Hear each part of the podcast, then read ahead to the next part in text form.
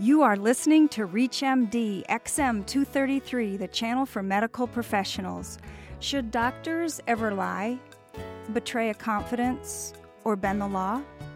Welcome to the Clinicians Roundtable. I'm Susan Dolan, your host, and with me today is Dr. Frederick Abrams. Dr. Abrams specialized in obstetrics and gynecology for over 40 years. He is the former chair of the Ethics Committee of the American College of Obstetricians, served on numerous ethics committees, has taught biomedical ethics, and wrote the book Doctors on the Edge. Will your doctor break the rules for you? Dr. Abrams, welcome to the Clinicians Roundtable. Thank you, Susan. Tell us about your background and how it led to writing this book. It really came from writing the foreword to another book about the Holocaust and the role that doctors played in it. Someone uh, by the name of Vivien Spitz had written a book about the Nazi doctors, and she asked me what I knew about it, and I was very interested in it because it showed how a whole class of physicians had lost sight of the medical ethic in Germany. Well, anyway, I wrote the foreword. Her publisher called me and said, Gee, that was very good. I didn't have to edit your foreword. Have you written anything else? And I said, Yes, a few short stories. She asked to read them. I sent them to her, and she called me back and said, Can you make a book? And that's how it came about. And how have doctors responded to your book? Well, the doctors have responded wonderfully most of them have said, gee, you're really telling it like it is. Somebody came up to me and said, gee, you've got guts to publish that stuff. been very well received. Two of them are using it for teaching, one teaching palliative care, and the other general ethics to the residents in a school in Maine. Another physician wrote a review on Amazon and said every nurse and medical student should read this book. So, in a word, the profession is thought very highly of it. The first sentence in the chapter titled Ask Me No Questions reads, quote, If there were a reality television program called Spot the Adulteress, no one would pick Laura out of the lineup to brand with the scarlet letter, unquote. What's Laura's story? Well, Laura was a wonderful young lady who I knew for many years. She uh, was very devoted to her two children. Her husband was a very good accountant, and to be a good accountant, you have to be pretty rigid and probably a little obsessive compulsive. And he went by the rules very, very strictly and solidly in his life and in her life. And she had a lot of respect for him, and he kind of led the way, certainly did all the accounting, and even dictated when and how many kids they would have. Well, as as I said in the book, he he was a very caring kind of person, but he wasn't a very attentive kind of person. Laura was a school teacher, and she was a very sweet young thing who one night had to stay after school for a teachers meeting. Her husband was away doing the taxes at that season, and she was invited by a charming young assistant principal to stop by his house on the way home. One thing led to another, and more out of appreciation than compassion, she let herself go that one night, and unhappily, that one mischance led to a pregnancy. I got all of this story in the middle of the night when Laura called me and said she was in terrible pain. I sent her off to the emergency room where I was going to meet her. And when I did, it became clear to me that she had some sort of a catastrophe going on in her abdomen.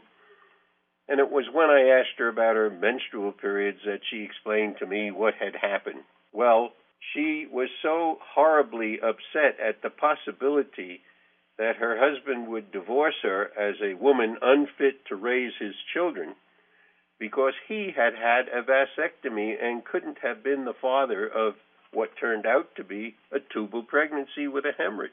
We had to get her to surgery, yet we had to preserve her confidentiality, even from her husband, under these circumstances. And because of the way things are run in hospitals and insurance companies, it was bound to come out. And so we contrived a way to disguise her diagnosis and operate on her And at that point, I was in the nasty position of having falsified a medical record. It came back to haunt me when her primary care physician called me up post-operatively and said, Thank you for sending me the summary of her records. Uh, but there was a pregnancy test there, something that I had not noted or written about, and I had denied an ectopic actually, having done a procedure by laparoscopy where nobody but me could see what was going on inside. And he said, I saw a pregnancy test, and I really sweated beads because I had neglected to remove the pregnancy test from the medical record, and uh, he was calling me on it. But we both agreed that it was probably a mistake. And every day since then, I've always wondered if one of these days she was going to tell him either if she were angry or if she were very loving what had happened, in which case I would have been in just as bad a position as she was at the time having falsified the record. If you're just joining us, you're listening to the Clinicians Roundtable on ReachMD XM 233, the channel for medical professionals. I'm Susan Dolan, your host, and joining me today is Dr. Frederick Abrams discussing his book, Doctors on the Edge. Will your doctor break the rules for you? Dr. Abrams, how do you respond to doctors who say, if I falsify official records, I risk my medical license, my livelihood? It was very true. And at the time, uh, it's kind of what we would call force majeure in the law. You just have to do what you think is the highest good. I did have to get her to surgery. I did have to actually save her life. I didn't have time to debate with her about consent. I could have forced it, but it would have been a heck of a struggle from the emergency room to carry somebody kicking and screaming to the operating room against her consent. And uh, it, it was, I, I couldn't deny that that's a very hazardous thing to do. I don't recommend it, but in the emergency room, you don't have time to contemplate. Uh, a lot of people in an ivory tower can sit and talk philosophy, but when you're there, you've got to do something, and that occurred to me as the best thing to do under the circumstances. So, what's your best advice to practitioners who are on the front line in the emergency room, in the office, in the hospital, in terms of responding to an ethical dilemma? I think more basic than truth telling to physicians is the other ancient medical precept, which is in the first place, do no harm. And I think sometimes for the sake of the patient, not to the patient, but for the patient, I think the truth can be slighted or averted, and sometimes fabrications are necessary. There are other situations where the law is stretched or broken because, again, everything that you do is oriented to what is good for the patient as far as you're able to determine and as far as the patient is able to tell you. Looking back, do you have any regrets? Would you have done anything differently in this situation? Well, if I had had a lot of time, as I have in other situations that weren't so pressing and urgent, I would have dipped my toe into the waters to see how her patient, how her husband would have reacted. I would have tried to tell the truth and and see if that would have been a good solution. Counseling often in a situation like this will be helpful. But again, in the emergency room, you have to make your decisions now. And having served on numerous ethics committees and authored ethical guidelines, what advice do you have for ethics committees when these types of questions come forth? Basically, I take a look at some comment that Isaac Asimov said. He, he's this famous science fiction writer you may know. And what he said is never let your sense of morals get in the way of doing what's right.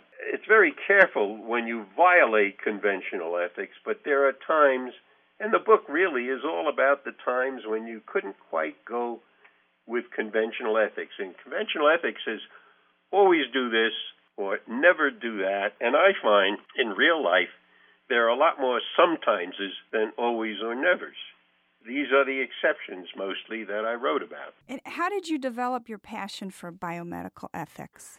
Well, that's interesting because it really started way back in the 60s when Colorado was the first state that passed an abortion law permitting abortion under fairly stringent circumstances. No other state in the Union had passed one, and I had encountered a young lady in my office who, at age uh, 13, was pregnant, uh, came from a good family. This was uh, certainly an unexpected turn of events.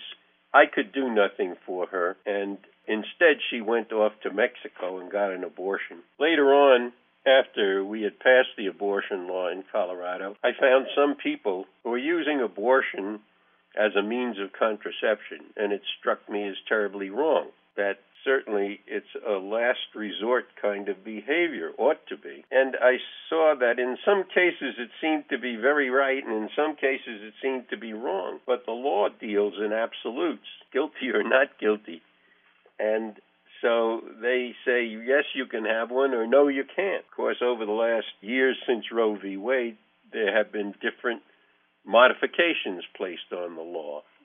And some of them perhaps for the better because they have placed some reasonable limits, but they have also attempted to place some unreasonable limits on a woman's right to choose. Anyway, when I saw these two conflicting positions, I realized that in medicine we were trained beautifully but educated poorly, and that it was necessary to expand my knowledge base into more philosophy and ethics.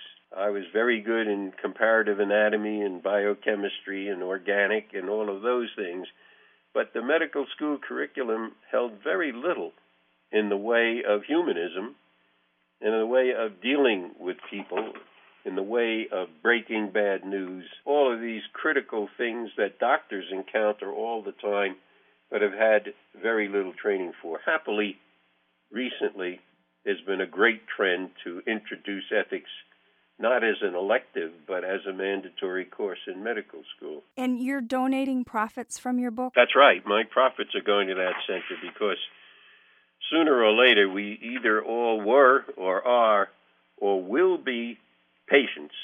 And we want people to know something beside the technical aspects of medicine and nursing.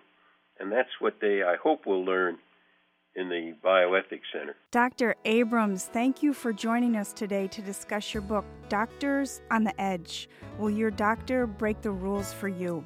I'm Susan Dolan. You've been listening to the Clinicians Roundtable on ReachMD XM 233, the channel for medical professionals.